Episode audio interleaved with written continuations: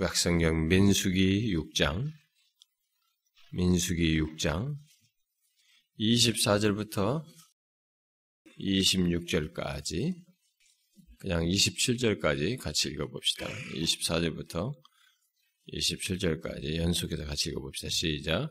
여호와는 내게 복을 주시고 너를 지키시기를 원하며 여호와는 그의 얼굴을 내게 비추사 은혜 베푸시기를 원하며 여호와는 그 얼굴을 내게로 향하여 드사 평강 주시기를 원하노라 할지니라 하라.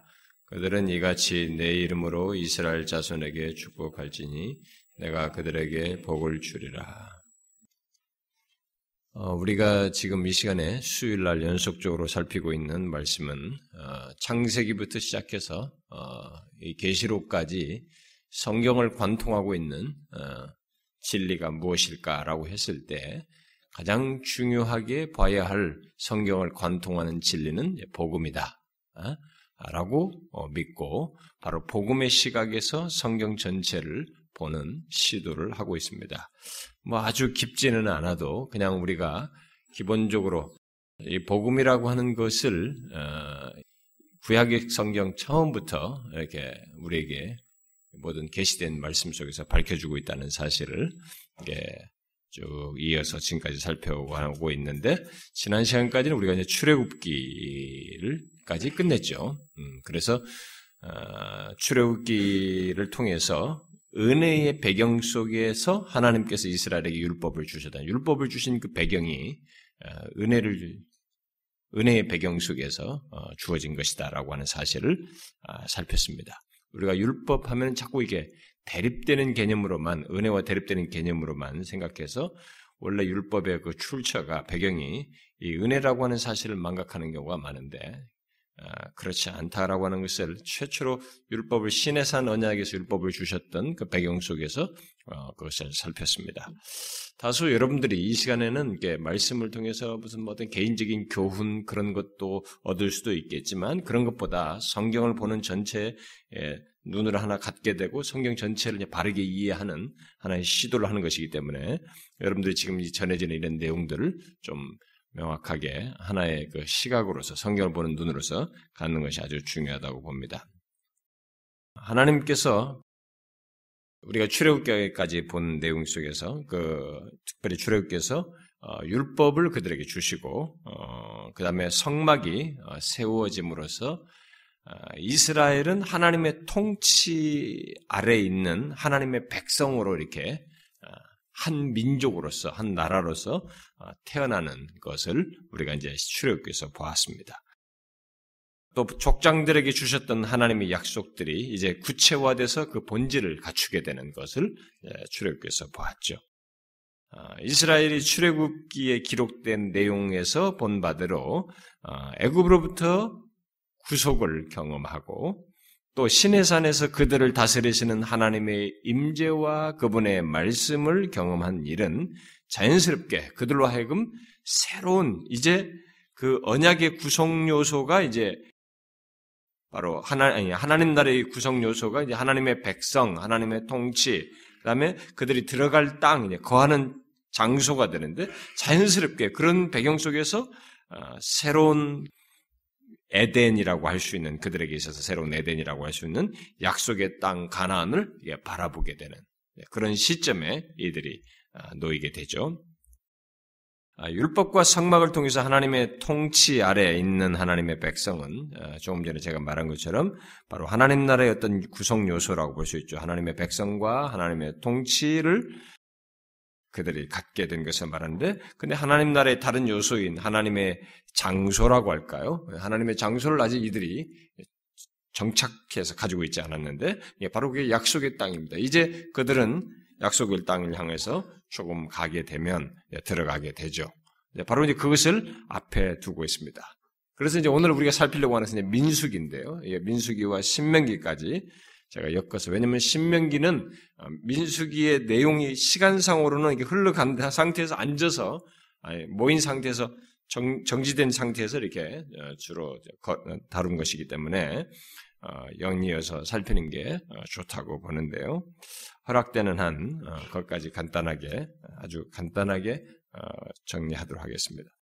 아, 민수기는 바로 제가 지금 말한 이런 상태 속에서 약속의 땅을 향해 나가기 전 하나님의 지시에 따라서 각 지파별로 이제 20세 이상의 그 싸움을 할 수 있는 싸움에 나갈 수 있는 남자들의 수를 세는 인구 조사로 이제 실시함으로써 어 이제 이 민수기 예, 그래서 그 어, 그런 내용으로부터 이제 시작되게 되는데 그래서 우리가 민수기를 Numbers라고 하잖아요. Number Numbers라고 그러죠. 아, 그래서 이제 계산을 해보니까 60세 이상의 전쟁에 나가 싸울 수 있는 남자가 60만 정도가 나왔죠. 그러면 200만 이상의 이제 큰 민족을 이뤘다는 것이 정확하게 카운트를 해서 나온 겁니다.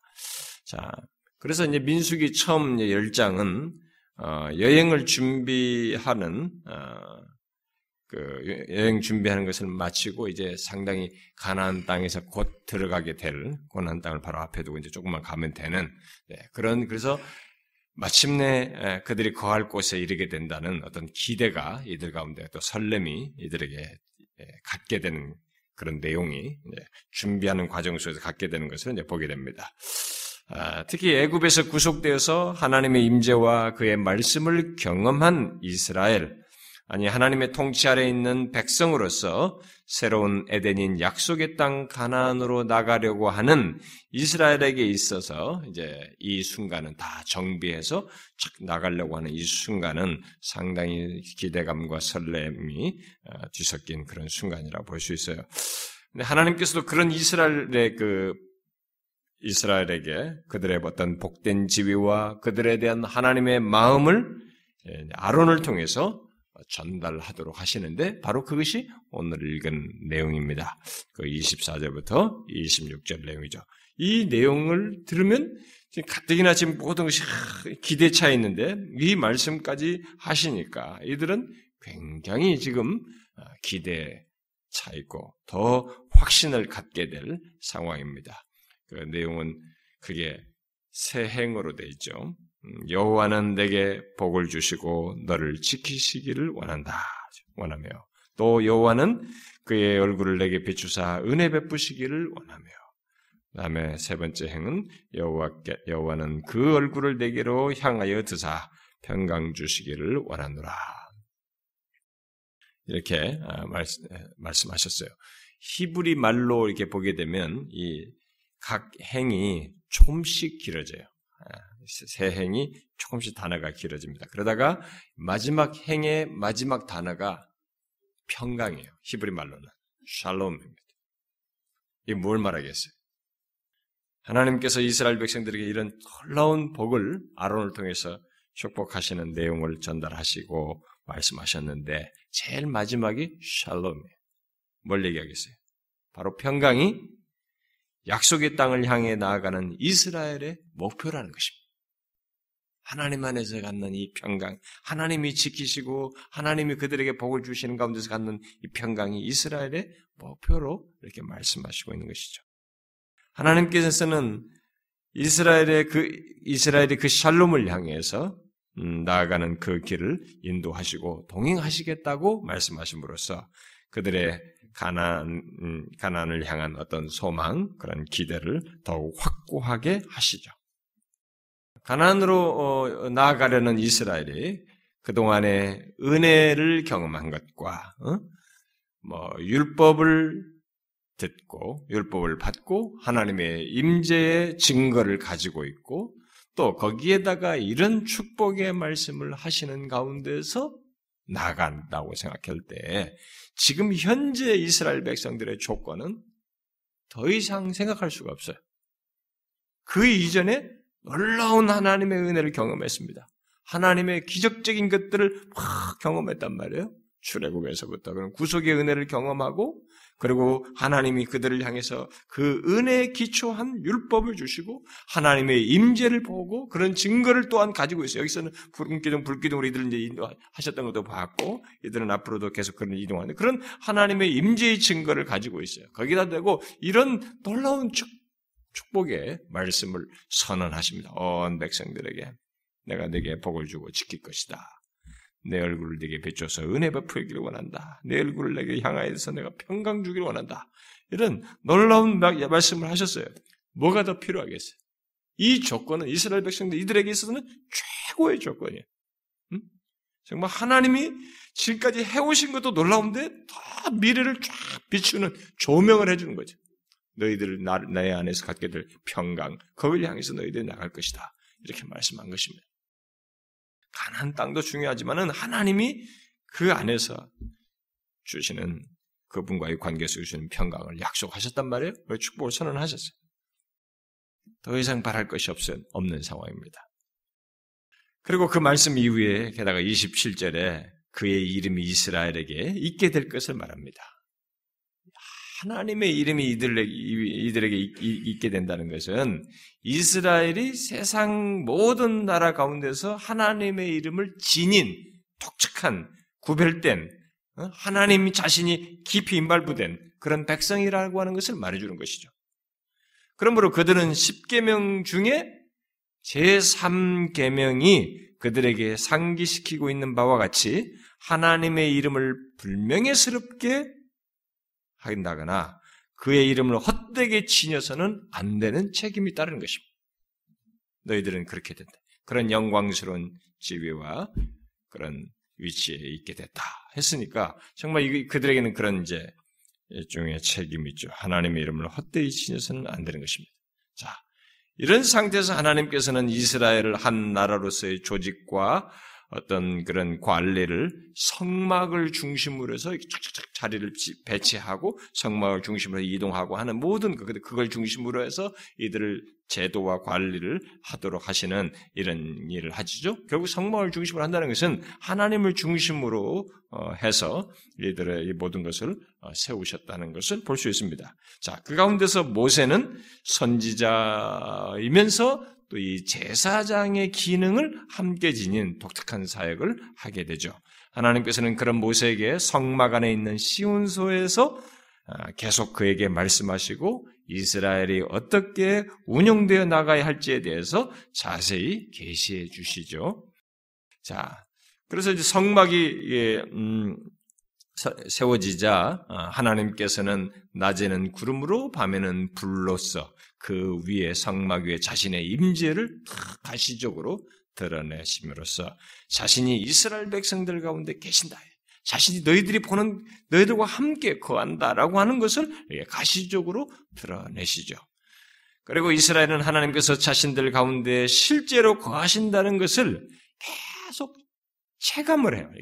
피부적으로 느끼게 되는 거예요. 뭐냐면은 구름이 자신들을 계속 인도하는 것을 통해서 그것을 생생하게 피부적으로 느끼게 되죠. 그래서 그 구름이 갑자기 성막 위에 있던 구름이 뜬단 말이에요. 오르게 되면 백성들은 구름을 따라서 떠날 준비를 해가지고 그 구름이 멈출 때까지 계속 이동하는 그 그들이 쉴 만한 장소에 이 구름이 딱 멈춘단 말이에요. 그러면 거기서 이제 텐트를 다시 치는 아, 이런 그렇게 해서 하나님 구름의 인도를 따라서 철저하게 아, 인도를 받는데 바로 그게 이제 하나님의 인도를 실감케 하는 그런 장면이었죠. 자 그런 것은 동시에 하나님의 백성들이 순례자라고 하는 것을 시사해 주기도 하는 것이죠. 단지 그들만 그들만 가는 그런 순례자가 아니라 하나님이 함께하는 순례자라고 하는 것을 시사해 주는 것이죠. 자 모세는 그들이 움직여 출발할 때 출발 때를 알리는 어떤 구름이 떠서 딱 출발할 때 어떤 말을 하죠. 어, 뒤에 보면은 10장 민수기 10장 36절을 보게 되면 괴가 떠날 때 모세가 말하죠. 여호와여 일어나사 주의 대적들을 흩으시고 주를 미워하는 자가 주 앞에서 도망하게 하소서 이렇게 뜰 때 떠서 출발할 때 얘기를 하고, 그 다음에 괴가 쉴 때, 음? 괴가 쉴 때, 그때는 뭐라고 그래요? 그, 그들이 이제 하나님의 임재 상징인 괴가 쉴 때는 뭐라고 말합니까? 여호와여 이스라엘 종족들에게로 돌아오소서. 이렇게 모세가 말을 했습니다. 이렇게 해서 이스라엘 백성들은 철저하게 너무나 하나님이 가까이 가시고 자들과 함께 한다는 것을 막 피부적으로 생생하게 경험해요. 자, 그런데 여기 이스라엘 백성들의 여정에서 이런 하나님과 함께 하셔서 인도하는 이런 여정 속에서 여러분들이 계속 생각해 보셔야 됩니다. 이것은 지금 가시적인 것인데 우리에게도 실제로 믿음의 여정 속에 신자들이 똑같이 있는 여정이 있는 모습이기 때문에 그런 가운데서 우리는 어떤지를 계속 연관해서 생각을 해 보시면 됩니다.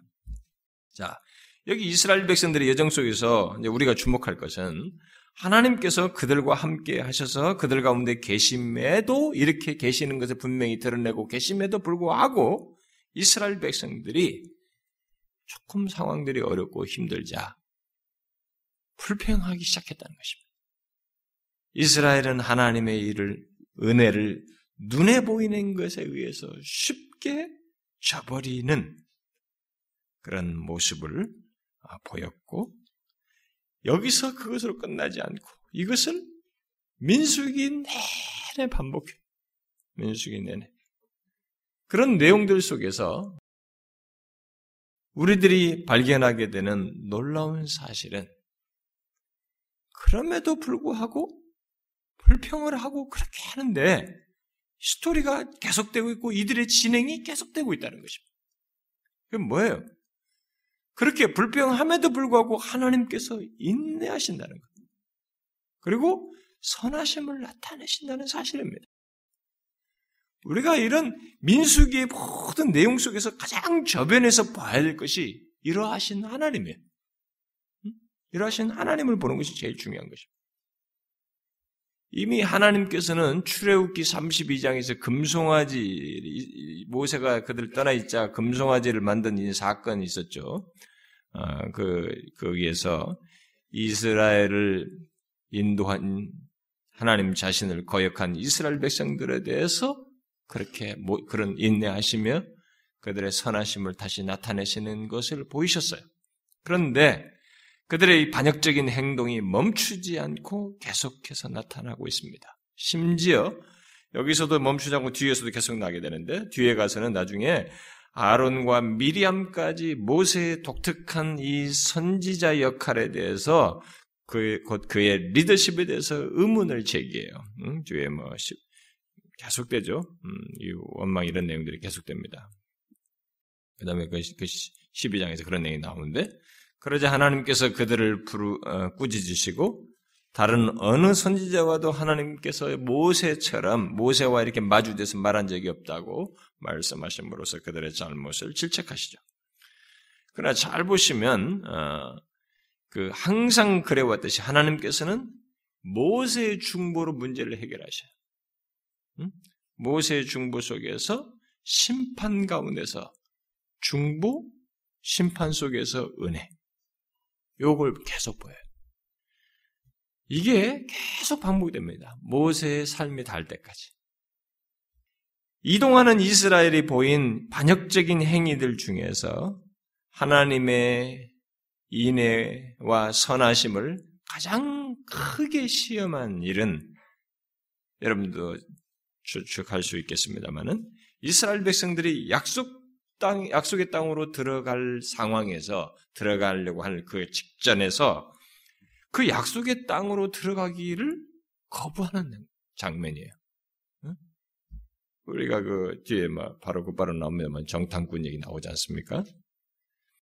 열두 정탐꾼이 가나안을 정탐하고 난 다음에 돌아와서 보고하잖아요. 그들 중 열명은 자기들이 본 상대 본 그 가나안의 사람들에 대한 평을 하죠. 아, 그들의 평을 하면서 아, 그들이 굉장히 강하다. 어, 그럼 우리가 가서 분명히 당한다. 죽는다. 아, 거기 들어가지 않는 것이 낫다고 하는 부정적인 이런 얘기를 함으로써 자기들이 느낀 그 두려움을 어, 전달하죠. 그런 그들의 보고는 모든 백성들이 동료가 일어나서 어, 모든 백성들이 함께 두려움에 빠지게 되고 결국 하나님에 대한 믿음을 저버리는 대로까지 나가게 되죠. 그러나 다른 두 사람은 전혀 다른 주장을 했죠. 여우수아와 갈렙은 백성들에게 하나님이 함께 계시면 그리 문제될 것이 없다. 저들은 우리에게 밥이단 말이지. 그러니까 들어가자고. 어, 주장을 하죠. 그러나 이 두 사람의 말은 두려움에 불러 두려움을 이미 갖고 그 말에 이게 쉽게 동료하고 있는 다수의 막 반응 속에서 여기 있을 바에 그럼 여기서 죽는 애굽으로 돌아가자고 하는 이런 얘기가 막 크게 동료되는 상황에서는 탁 파묻혀 버리게 되죠.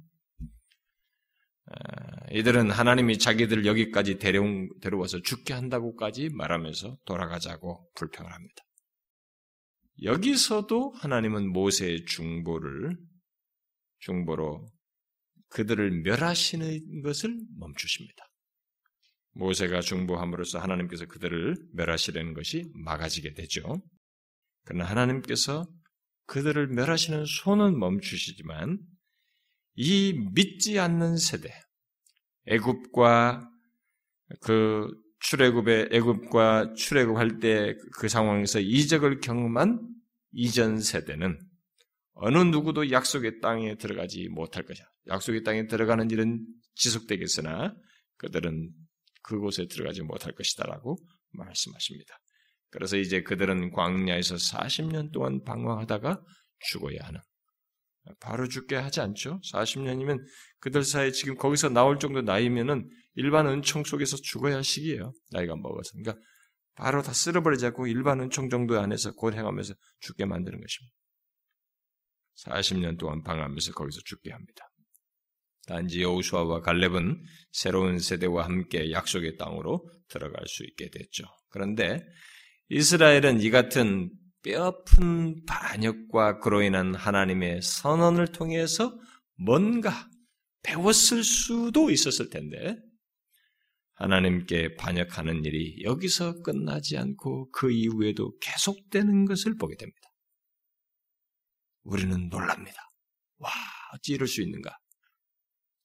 그러나 그런 사실을 통해서 우리가 알게 되는 것이 있습니다. 뭡니까? 이스라엘은 도저히 그 언약을 지킬 수 없다는 것입니다. 너무나 슬프고 절망스러운 얘기지만 우리는 그 이후에 멈추지 않는 하나님의 역사를 통해서 그 배경 속에 더 놀라운 사실을 하나 발견하게 됩니다.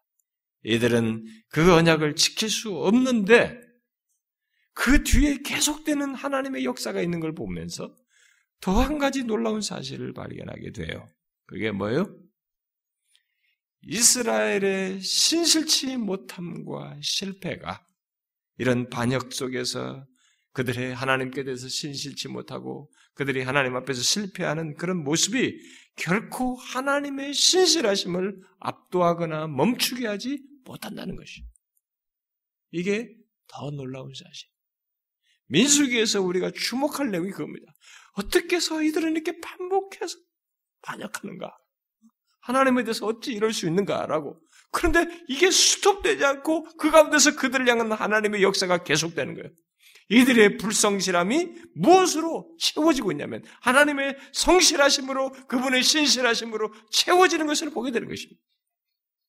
우리가 성경에서 이 같은 하나님의 은혜와 언약의 신실하심이 반역의 역사 속에서 계속 강조되고 있는 것을 보게 됩니다. 더욱이 그 하나님의 은혜와 언약의 신실하신 신실하심이 강조될 때마다 시선을 성경이 어디로 더 향하게 하냐면은 장차 더 먼 미래에 있을 독생자 예수 그리스도를 통한 구원 사건을 바라보게 해요. 그 그리스도 안에서 드러내실 하나님의 신실하심을 바라보게 합니다. 다시 말해서 구원 사건에 의해 그 구원 사건에 의해서 인간의 죄 문제가 극복되고 하나님의 은혜와 언약의 신실하심을 압도할 죄가 없다는 것을 결정적으로 드러낼 것임을 바라보도록 성경이 예시하죠. 바로 그것을 적극적으로 예시한 것이 계속되는 광야의 여정 끝자락에서 계속 하나님께 반역한 사건 끝자락에서 그들이 연속 반역하다가 드러낸 그 반역적인 사건 속에서 구체적으로 예시합니다. 그게 뭐예요? 민수기 뒷부분에 가서 예수 그리스도를 예시하는 구체적인 사건이 있잖아요. 예? 예, 불뱀, 노뱀 사건이죠. 예? 민수 21장에 기록된 그 불뱀에 의해서 장대 노뱀을 다는 그 내용이죠. 여기서 또다시 이스라엘 백성들이 원망을 합니다. 그러자 하나님께서 그들에 대한 심판으로 무서운 불뱀들을 보내시게 되죠. 이때 모세는 하나님께 극률하심을 간구하며 또 중보하게 되죠. 그러자 하나님께서 그 진영 가운데 장대를 세워가지고 그 끝에 노뱀을 매달라고 명하십니다. 그리고 뱀에게 물린 자는 오직 그 노뱀을 쳐다봄으로써 죽음에서 구원 얻을 수 있다고 말씀하시죠. 그게 민수기 21장 4절에서 아, 9절 내용이에요. 그런데 우리는 이 사건을 예수님께서 자신에게 적용시켜서 말하는 것을 보게 됩니다. 그렇죠? 음? 아, 그러다 한번 찾아봅시다. 이건 너무 중요한 내용이니까. 어, 요한복음 3장 봅시다. 요한복음 3장 14절, 15절 니부고데에게 말하면서 하죠. 자, 읽어봅시다. 시작. 모세가 광야에서 뱀을 든 것 같이 인자도 들려야 하리니 이는 그를 믿는 자마다 영생을 얻게 하려 하심이니라. 아, 모세가 광야에서 뱀을 든 것 같이 인자가 들려야 할 것이다. 뭡니까? 자신이 나무에 들려서 십자가에 달려 죽으실 것입니다. 얘기한 것이죠.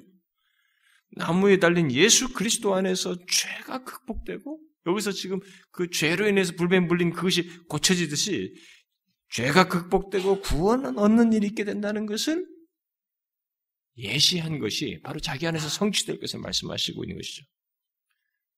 근데 우리는 이렇게 광야에서 방황할 때 일어난 신실치 못한 이스라엘 백성들의 모습과 사건들 속에서 이스라엘이 음, 낙원을 거절한 일종의 그런 패턴을 보게 됩니다. 하나님의 약속의 본질은 하나님께서 주신 땅에서 그의 백성들이 자신들의 주님이신 하나님과 언약 관계 속에서 살아가는 것이에요. 그런데 그 하나님의 백성들이 적과 꿀이 흐른 땅을 거절했습니다. 그것은 이스라엘 백성들이 그 땅에 그 땅의 사람들을 두려워해서 하나님께서 자신들에게 정말 그 땅을 주셨다라고 하는 것을 주신다고 하는 것을 믿지 않은 것이죠. 그래서 이제 그들은 죽을 때까지 광야에서 머물러 있어야만 했던 것입니다.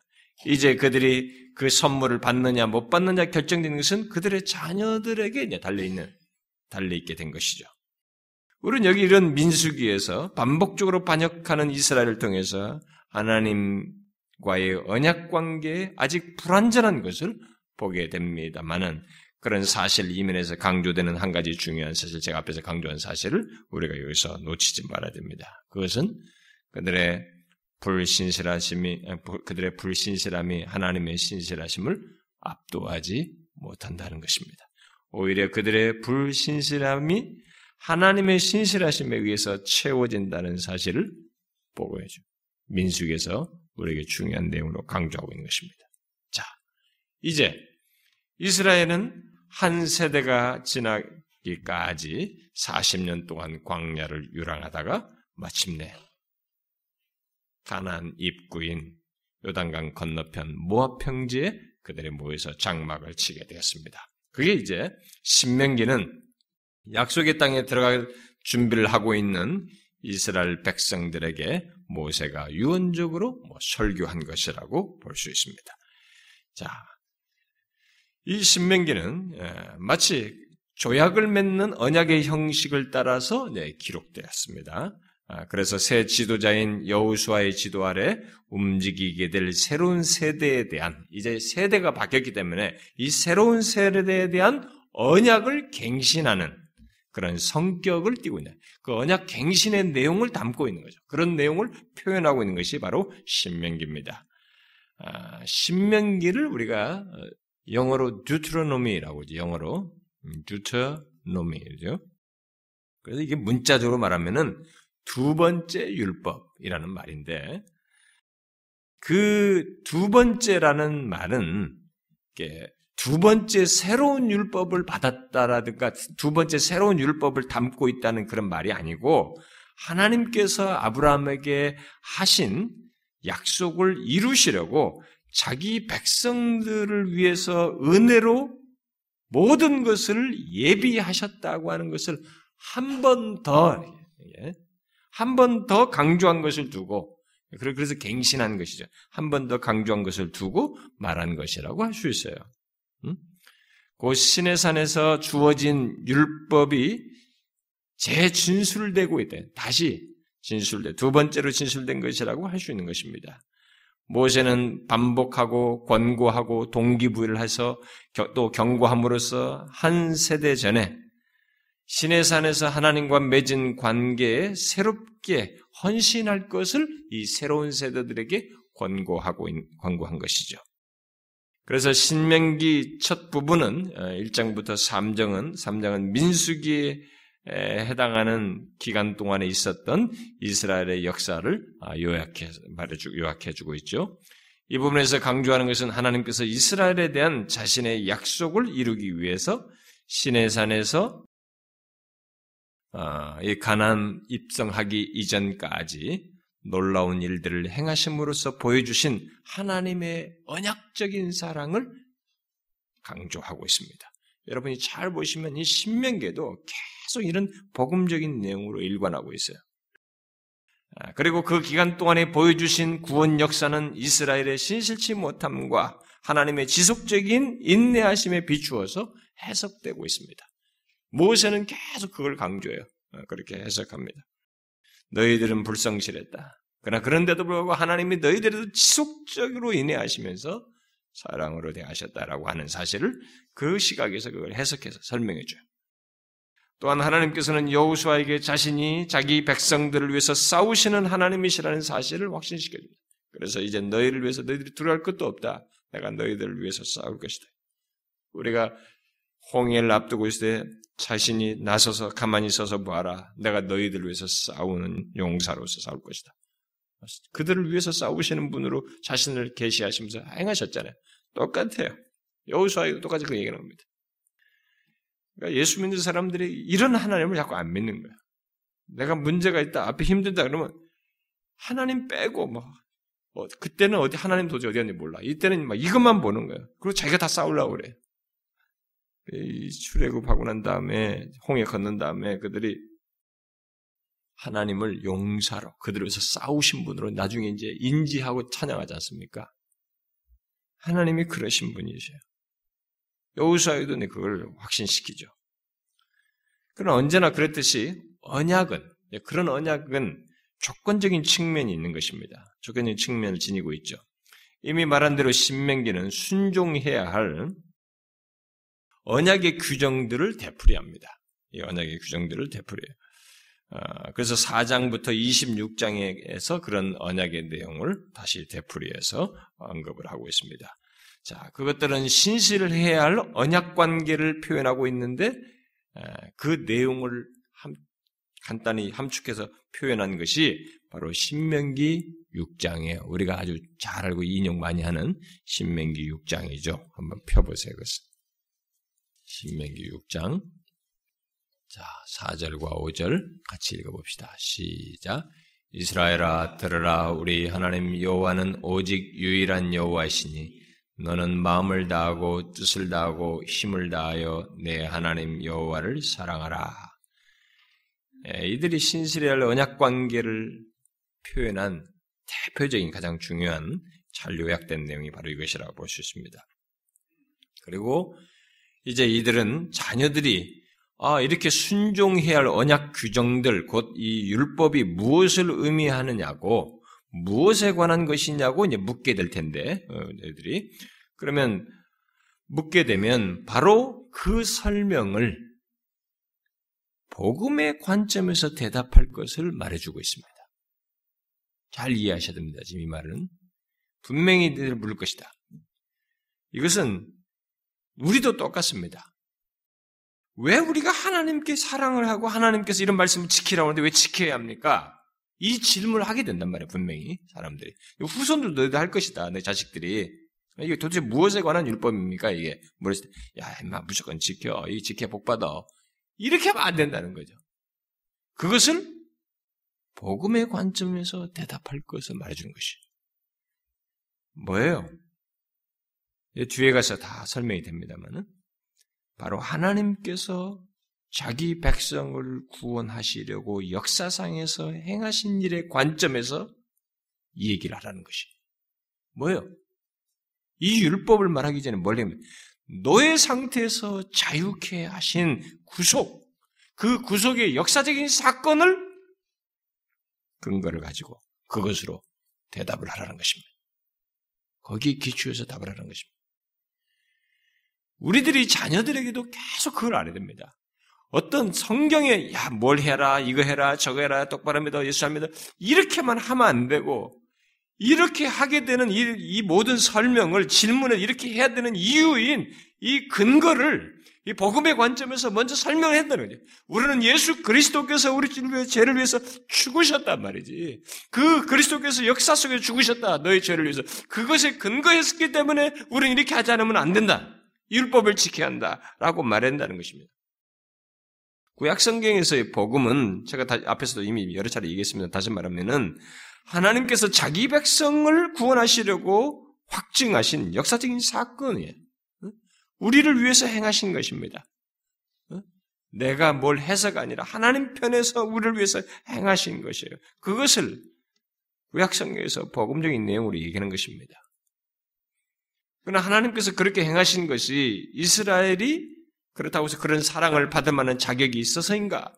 이 질문에 대해서 신명기는 반복적으로 아니라고 대답합니다. 너희들이 그렇게 그런 게 뭐가 받을 만한 것이 있어서 그냐? 이스라엘이 그런 사랑을 받을 만한 자격이 있느냐? 전혀 아니라는 것이. 이 내용은 정말로 중요한 내용에서 제가 좀 고민을 많이 했습니다. 신민계만 따로 할까 하다가 그냥 쭉 전체로 지나가고 나중에 금요일날 상세하는 게 나을 것 같아서 복음의 관점에서 개관하는 거니까 그냥 넘어가려고 하는 것인데 여러분이 한번 뒤에 7장을 봐보세요. 7장 7절과 8절 한번 읽어봐요. 읽어 시작. 여호와께서 너희를 기뻐하시고 너희를 택하심은 너희가 다른 민족보다 수요가 많기 때문이 아니니라. 너희는 오히려 모든 민족 중에 가장 적으니라. 여호와께서 다만 너희를 사랑하심으로 말미암아 또는 너희의 조상들에게 하신 맹세를 지키심으로 말미암아 자기의 권능의 손으로 너희를 인도하여 내시고 너희를 그 종되었던 집에서 애구방 바로의 손에서 속량하였나니 하나님께서는 대답이 뭐예요? 단지 너희들을 사랑하시기 때문에 그런 사랑을 베푸신 것이다. 이렇게 말해요. 너희들이 무슨 다른 사람보다 더 좋은 조건이 있거나 나아서가 아니라 너희들을 사랑하시기 때문이다. 조상에게도 조상도 아브라함도 무슨 자격이 있었던 것이 아니라 그를 사랑하셔서 택하시고 그에게 약속하시고 약속한 걸 지키시기 때문에 한 것이다. 사랑하시기 때문이다. 우리는 이것이 설명이 안 됩니다. 이게 도대체 왜 사랑입니까? 거기에 대해서 답이 없어요. 우리 쪽에서는. 그분이 기쁘신 뜻대로 하신 것이. 그래서 이스라엘이 나중에 들어가지고 가나안 사람들을 내쫓게 하는 건 내쫓게 하는데 내쫓게 하는 것도 이스라엘이 그럴 만한 자격이 있어서 뭐 공로가 있어서 뭐 저보다 더 나아서 이런 것이 아니라 가나안 사람들의 심판을 받아 마땅한 것과 맞물려서 하시는 거죠. 가나안 사람들의 심판을 받아 마땅하기 때문에 그렇게 하시는 거죠. 그건 뒤에 9장 잘 읽지 않겠습니다만 9장 4절부터 6절에 보면 나오죠. 음? 참, 그래도 읽어봅시다. 이것도 뭐 시간이 좀 걸리더라도. 4절부터 6절, 9장 4절부터 6절.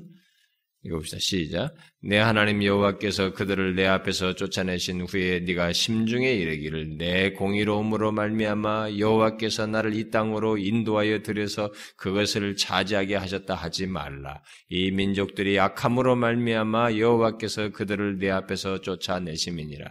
네가 가서 그 땅을 차지하면 내 공의로 말미암음도 아니며 내 마음이 정직함으로 말미암음도 아니요. 이 민족이 악함으로 말미암아 내 하나님 여호와께서 그들을 내 앞에서 쫓아내심이라. 여호와께서 이같이 하시면 내 조상 아브라함과 이삭과 야곱에게 하신 맹세를 이루려 하심이니라. 그러므로 네가 알 것은 내 하나님 여호와께서 내게 이 아름다운 땅을 기업으로 주신 것이 내 공의로 말미암이 아니니라. 너는 목이 곧은 백성이니라. 아, 참 놀랍죠? 너희는 목이 곧은 백성이야지. 너희들이 무슨 공로가 있어서가 아니다는 거죠.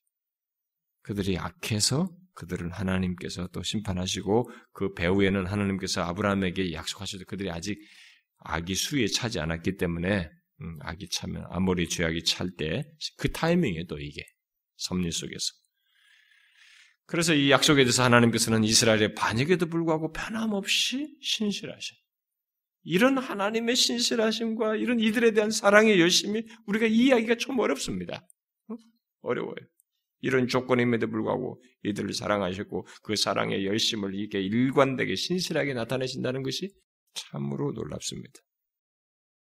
그런데 이스라엘 백성들로 하여금 거룩한 삶을 살게 하기 위한 규정들, 어, 이 규정들이 이제 율법 이런 규정들은 어, 여러 제재로 나타나죠. 어, 곧 만일 순종하면 이런 이렇게 되고 순종하지 않으면 이러이런 일이 일어날 것이라고 하는 그런 말씀으로 거룩한 삶을 살기 위한 규정들이 그들에게 주어지게 되죠.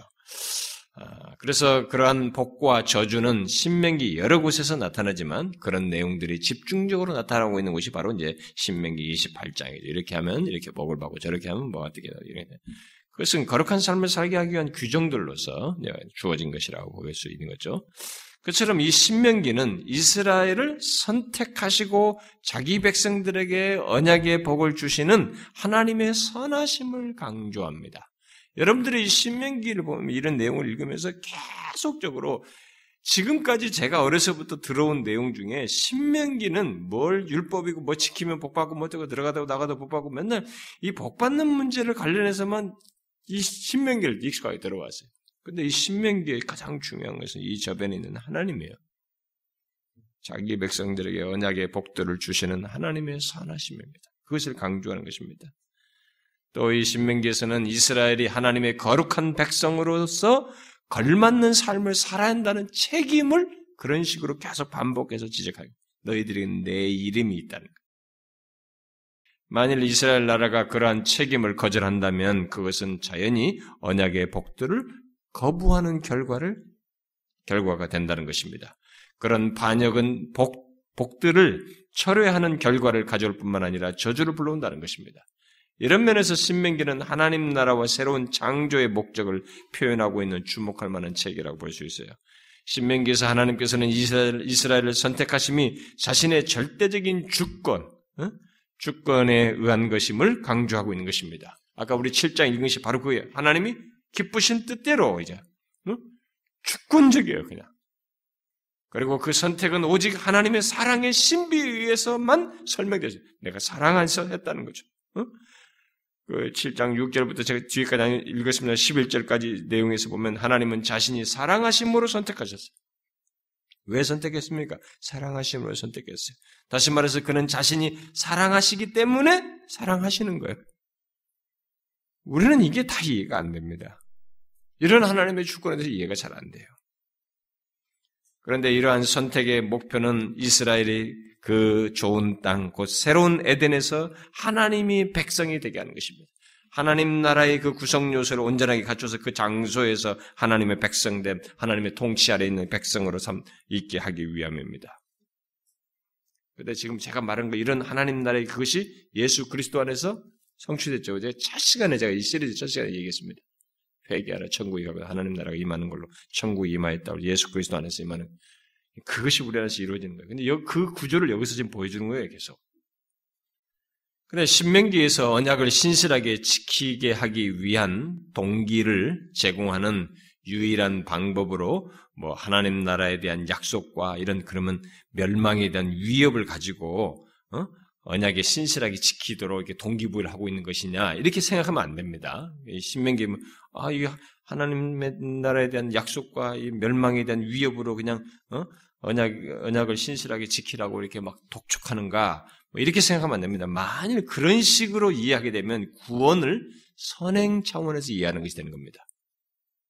구원을 선한 행위에 대한 보상으로 말하는 것이 됩니다. 그것이 아니죠. 여기서도 하나님의 순종 요구는 출애굽에서 보이신 하나님의 구속의 사랑의 근거에서요. 너희들은 그렇게 해서 여기 온 사람들이다. 하나님께서 너희들의 출애굽시켰던 그런 구속의 사랑을 보였기 때문에 이렇게 이렇게 하라고 하는 내용의 연장선상으로 얘기하는 겁니다. 그것을 반복해요. 신명기 4장에서도 어, 계속 5장, 10장 계속 반복합니다. 뭘 얘기하든 그 근거로 출애굽에서 보이신 하나님의 사랑, 구속계의 사랑, 너희들을 구속하셨다고 하는 이것의 근거에서 모든 걸 얘기하는 거예요. 순종은 다른 거 아닙니다. 여러분 그것에 근거한 하나님께서 보이신 사랑의 근거에서 하는 것이요. 순종은 할례처럼 어? 의식적이고 외적인 표식 같은 것이 아닙니다. 그것은 하나님에 대한 반응으로서 마음으로부터 나와야 하는 것이. 근데 마음으로부터 나오는 게 이게 아무것도 근거도 없는데 나오냐 이거예요. 아니란 말이에요.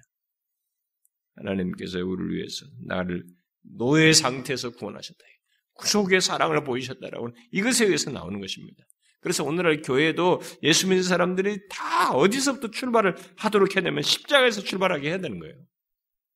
이게 안 되면은 자기가 열심히 하는 것이 다 자기 중심적인 목표를 두고 있네. 이렇게 해서 하나님께서 막 이렇게 열심히 하면 하나님 복을 주시겠지. 머리 보상으로 뭘 주겠지. 또 이렇게 하면 인정받겠지. 계속 책임감, 음? 그 자기 안에서의 자기의 차원에서 이런 걸 한단 말이에요. 여러분 사회에도 막 어떤 걸 열심히 하고 사람들이 자선행위도 자기가 인정받는 것 때문에 자선행위도 하고 열심히 책임감에 따라서 하는 사람도 굉장히 많은 것입니다. 여기다가 종교적인 껍데기만 입혀가지고 그걸 가미시켜서 그런 식으로 얼마든지 할 수 있는 거예요. 네, 그게 아닙니다. 기독교의 순정은 하나님의 구속적인 사랑 때문이에요. 여기서도 그걸 강조합니다. 출애굽기의 율법, 아, 여기 신명기의 모든 그 율법들을 다 그 차원에서 얘기합니다. 지금 신자들의 우리 삶도 모두 마찬가지. 그래서 교회 안에서 하나님 앞에 바른 순종이 안 되는 사람들은요, 그들은 구속의 사랑을 모르기 때문에 그래요. 자신에게 베풀린 구속의 사랑을 모르기 때문에 그렇습니다. 그러니까 이 사람과 십자가에 달리신 그리스도와의 관계가 아직 확실하지가 않은 것입니다. 이게 안 믿어지는 거예요. 그리스도께서 나의 죄를 지시고 죽으심으로써 죄의 종로에 죄의 노예 있던 나를 하나님의 아들의 나라로 옮기셨다고 하는 이 엄청난 놀라운 사실이 십자가로 말미암아 있었다는 사실 때문에 우리의 순종이 자발성을 띨 수 있는 것입니다. 마음으로부터 우러나는 순종이 가능한 것이에요. 그 얘기예요. 신명기는 바로 그런 사실을 강조합니다. 그리고 또 신명기는 이 언약의 기초 단위로 이 가족을 강조해요. 이것은 제가 여러분들에게 언약 얘기할 때 아브라함이나 이삭이 하나님 이런 할때 가족이라는 단위를 자꾸 강조했는데 이 신명기에도 바로 그런 얘기를 하죠. 그래서 여러분들이 잘 알고 있는 어, 신명기 그 6장 같은 거 보게 되면은 음? 한번 보세요 6장. 아까 읽었던 내용 그 아까 4절 5절 읽었는데 그 6절부터 음, 그 9절까지 한 마디 다 읽어볼까요? 이거 원래 6장 4절부터 9절까지 쉐마라고 그래서 많이 유명하게 읽는데 6절부터 읽어봅시다. 시작. 오늘 내가 내게 명하는 이 말씀을 너는 마음에 새기고 내 자녀에게 부지런히 가르치며 집에 앉았을 때든지 길을 행할 때든지 누워 있을 때든지 일어날 때든지 이 말씀을 강론할 것이며 너는 또 그것을 내 손목에 매 기호를 삼으며 내 미간에 붙여 표로 삼고 또 내 집 문설주와 바깥문에 기록할지니라. 아, 여러분 이것을 단순히 교육 방식으로만 이해하면 안 됩니다. 뭐 이런 내용은 뭐 그런 차원에서만 자꾸 이 본문을 얘기하면 안 됩니다. 이것은 지금 이 이스라엘 백성들의 그 언약 갱신 속에서 이 언약 사회의 기초 단위가 가정이라고 하는 것을 가족이라고 하는 것을 일단 말해주는 것입니다. 예, 그러니까 선, 하나님의 선택 또는 언약 그리고 그 언약의 요구들 그리고 구속에 대한 지식 이런 것들이 다 가족을 통해서 다음 세대로 전수된다는 거예요. 다음 세대로 전수되어야 한다는 것입니다. 실제적으로 보편적으로 방식으로는 내 자식들이 내가 부모이기 때문에 일단은 이게 선 이런 모든 내용들이 구속에 대한 지식이 전달되잖아요. 이스라엘 백성들은 지금 특별히 그런 상황이었어요. 그래서 자녀들에게 윤례와 규정들에 대한 유일한 설명은 그들이 애굽의 노예 상태에서 자유케 하신 구속의 사건이다. 아, 그 역사적인 그 사건을 계속 근거해가지고 그것에서 우리가 이렇게 백성이 되었고 그것 때문에 우리가 언약을 지켜야 되고 언약의 요구사항이 이렇고 그런 구속에는 어떤 이런 이런 것들을 계속 된다. 이것이 신명기에서 아주 중요하게 강조된 언약 사회 속에서 이 가족이 아주. 근데 우리도 하나님 나라의 언약 백성들 가운데 그리스도 안에서 언약 백성된 우리들에게서 이것이 똑같이 중요합니다. 가족이라고 하는 유니트가 굉장히 중요한 것입니다. 우리 이것을 계속 자녀들에게 똑같이 이것을 해야 되는 것이죠. 그래서 이스라엘 백성들은 은혜로 구원받은 자들로서 살도록 부름받았다고 하는 것을 이 가족 안에서 전달되고 가르쳐져야 된다는 것입니다. 이스라엘 백성은 다른 것 아닙니다. 그 신명기는 결국 그런 얘기예요. 은혜로 구원받았다래. 너희는 은혜로 구원받은 자로서 부름을 받았다는 것입니다. 계속 그 근거에 의해서 이 모든 율법적인 내용이 나오는 것입니다. 그 차원에서 이걸 이해하지 못하면 신명기나 민숙이나 출애굽기는 상당히 어렵습니다. 우리는 아주 왜곡시킬 수도 있어요. 그리고 거북스럽게 이건 뭐다 지난 것처럼 취급한다거나 하나님의 의중을 파악시 못하기 때문에 아주 마치 성경을 편협하게 보기가 쉽습니다. 이런 내용들을 이 새로운 세대의 연약 갱신 차원에서 다 말하고 나서 모세는 하나님의 선지자로서 자신의 마지막 메시지를 이스라엘 각 지파들에 대한 복을 선포함으로써 이제 선포하고 나서 마지막으로 모압 당에서 죽게 되죠. 그 신명기에 33장 34장이 나옵니다. 이제 여우수아는 하나님께 에서 그들을 위해서 예비해 놓으신 그 나라로 하나님 백성을 인도할 준비를 다 하고 이제 어, 서게 되죠. 그야말로 새로운 세대는 하나님께서 자신의 택하신 백성들에게 약속하신 땅을 주리라고 하는 이제 확신을 가지고 이제 갱신된 언약 안에 들어와서 이제 나아가려고 하게 됩니다. 그래서 이 새로운 세대는 이제 거기에 그 준비가 됐어요. 하나님께서 약속하신 땅을 주시는구나. 확신을 가지고 그 갱신된 언약 안에서 이들이 행하려고 하는 그 모습을 취합니다. 그래서 촥 들어가요. 믿음을 믿음을 따라서 요단강 쪽에서 들어가게 되죠. 우리는 여기 신명기에서도 하나님의 은혜가 계속 강조되는 것을 보게 됩니다. 하나님의 은혜가 강조된다고 말하는 것은 신명기가 근본적으로 하나님께서 아브라함에게 하신 약속을 이루시려고 자기 백성들을 위해서 은혜로 모든 것을 예비하신다는 사실을 강조하고 있기 때문에 그렇습니다. 그런데 우리가 이미 보았다시피 그 은혜 이면에 이스라엘의 어떤가를 계속 생각해야 되는 것입니다. 그것은 반역적이었죠. 그럼에도 불구하고 이제 그들이 가나안 땅에 들어갈 자리에 있게 된다는 것은 뭡니까? 하나님의 은혜가 이들의 반역을 이기고 있다는 것입니다. 여기서 우리는 이스라엘이 하나님께 제대로 반응을 보이지 않았음에도 불구하고 그들에게 아, 인애를 베푸시는, 계속 베푸시는 그 하나님은 도대체 어떤 하나님인가? 왜 그렇게 하시는가? 뭐 의문을 가질 수 있습니다. 물론 이런 의문은 하나님께서 타락한 인류에게 왜 은혜를 베푸시는가? 또 오늘날 같은 우리에게도 왜 은혜를 베푸시는가의 의문과 같은 맥락입니다. 어쨌든 이스라엘의 반역은 구약에서 반복되는 어, 주제인데 그런 내용 모든 반복되는 그, 그, 그 이스라엘 반역의 내용이 계속 반복되는 끊임없이 구약 내내 흘러가고 있는데 더 놀라운 사실은 그런 모든 내용에 똑같이 그와 마찬가지로 하나님께서 언약으로 이 언약 안에서 인애를 베푸시는 언약적인 사랑을 계속 베푸시고 계시다는 것이 이들의 반역적인 내용에 반복되는 내용 속에 같이 맞물려서 나와요. 이게 여기서 지금까지 진행된 내용에서 계속 나오지만은 이스라엘 역사의 가나안 땅에 들어가서도 계속 됩니다. 그래서 호세아서 같은 데 보면 이들이 멸망하는 얘기인데도 계속 언약적인 얘기. 심지어 이사야나 예레미야도 마찬가지입니다. 이들이 멸망하는 얘기를 하는데도 계속 언약적인 사람, 그들을 언약 돌아오게 할 것까지 얘기하셔.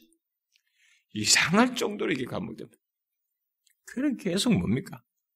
나중에 예수 그리스도 안에서 확실하게 드러날 일이지만 하나님의 이 언약적인 사랑이 이들의 반역 죄를 이긴다는 것이. 이 때문에 우리가 하나님의 이 형용할 수 없는 은혜, 여기에 두 손을 들게 되는 것입니다. 성경을 알면 알수록 우리는 하나님의 이 놀라우심 앞에서 할 말을 잃게 됩니다. 바로 그 언약적인 사랑으로 인해서 하나님께서는 폐역한 그 백성들 가운데서 그 대신 남는 자들을 신실하게 구원하시는 모습을 보이십니다. 이렇게 언약적인 사랑을 드렸지만 반역 속에서 그런데 거기서 구원하시는 그 맥락에서 계속 강조하고 있는 것은 남은 자예요. 그렇다고 여러분들이 오해는 하면 안 됩니다. 무조건 다 어, 그렇게 하면 안 됩니다. 그 중에서 분명히 심판받아서 멸망하는 사람들이 있어요. 그 폐역한 그 백성들 가운데서 남은 자들을 신실하게 구원하십니다. 근데 이 내용은 남은 자를 구원하시는 이 내용은요. 어, 하나님께서 언약적인 사랑을 드러내시는 그 남은 자는 창세기 초반부부터 나왔어요. 우리가 이미 배웠습니다. 성경에서 이 남은 자 사상이 구약 역사의 시초부터 계속되어서 나타나요. 응? 그래서 창세기 4장 11장 4장부터 11장에서 우리가 이미 보았습니다. 어? 불경건한 계열과 경건한 계열이 어, 나누는 것. 가인의 계열과 셋의 계열 뭐 이렇게 나뉘었던 것을 시작해 가지고 그 패턴이 발전해 나감에 따라서 그 남은 자 자체에서 또다시 새로운 남은 자를 구별하는 것 그것이 계속되어서 나타나는 것을 보게 됩니다. 그래서 타락한 인류에서 경건한 계열이 어, 나타났잖아요. 거기서 노아의 가족이 나오죠. 아니면 노아의 가족으로부터 셈의 가족이 나오죠. 또 셈으로부터 아브라함이 남은 자로 이렇게 뽑히죠. 그다음에 거기에 이어서 이삭, 야고보의 가족으로 이어지죠. 그다음 이스라엘 전체, 이스라엘 야곱의 후손으로 이스라엘 전체가 나옵니다. 이스라엘 전체 가운데서 그 언약에 신실하게 반응하는 자들과 반역하는 자들 사이에 구분이 되는 것을 보게 됩니다.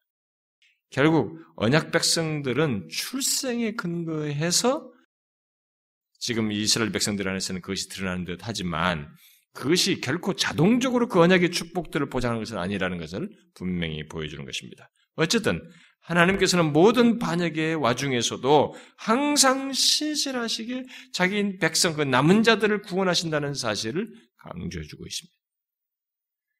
여기 신명기, 민수기 신명기에서 우리가 계속 보는 하나님의 은혜가 계속 흐르는 거예요. 이런 반역하는 자들 향해서 멈추지 않는 그것을 이기는 하나님의 은혜를 보게 되는 것입니다. 복음이에요, 이게. 성경을 관통하고 있는 내용이에요. 우리는 성경의 성경을 관통하고 있는 이 복음의 내용을 발견해야 됩니다. 결국 복음의 내용을 발견한다는 것은 우리를 위해서 위해서 행하시는 우리 쪽에서 무엇을 해서가 아니라 하나님 편에서 행하심으로써 우리 존재 가치를 있게 하시는 그 하나님의 우리를 위한 행동, 역사적인 행동을 끊임없이 보게 된다는 것이 성경에서 그걸 발견해내면 우리는 성경을 아주 잘 본 것입니다. 사랑하는 여러분, 이렇게 이스라엘 백성은 반역의 역사 속에서 그들을 가운데서 자신의 신실하심을 언약적인 사랑을 드러내신 이 하나님이 그리스도 안에서 언약을 맺은 우리에게 더할 나위 없이 동일한 것을 드러내셔. 그래서 우리는 이들처럼 눈에 보이는 것에 또 속아가지고 우리도 불평하고 그런 일을 반복하면 안 되는 것입니다. 이렇게까지 증거해 주신 하나님이기 때문에 그 하나님을 그리스도 안에서 직접 하나님이 오셔서까지 보여주셨기 때문에 그런 언약 가운데 있기 때문에 더 확고하게 하나님을 믿어야 되는 것입니다. 우리 앞에 있는 대적을 내가 스스로 싸우는 것 같지만 내가 할 수 없는 것인 걸 알기 때문에 결국은 하나님이 하셔요. 우리를 위한 전사로 용사로 계시는 것입니다. 그게 출애굽기 15장의 찬송 아니었어요? 똑같은 것입니다. 저와 여러분도 똑같아요. 이런 믿음을, 이런 하나님에 대한 이렇게 신실하시고 언약 관계에 성실하신 하나님을 믿어야 하는 것입니다. 오히려 그런 가운데서 하나님의 백성다운, 음? 은혜로 구원받은 자다운 삶을 살아야 되는 것이죠. 우리는 그렇게 부름받았기 때문에. 그래서 바울이 에베소 4장에서 부르심에 합당하게 행하라고 한 것입니다. 우리 행하는 것은 부르심에 합당하게 하는 것입니다. 기도합시다. 하나님 아버지 감사합니다. 우리가 하나님을 우리를 향한 하나님의 사랑과 그 언약적인 사랑의 열심을 측량하지 못합니다. 그저 우리는 실수하고 부족을 드러내지만 하나님은 우리에 대해서 한결같으십니다. 그런 하나님의 은혜를 기억하고 특별히 우리와 함께 계셔서 그렇게 신실하게 동행하시는 하나님을 견고하게 믿고 우리 앞에 보여지는 것에 당황하지 아니하고 그 때문에 원망하거나 불평하지 아니하고 그 하나님을 신뢰하며 약속의 땅으로 끝까지 인도할 것을 믿고 나아가는 저희들 되게 하여 주옵소서.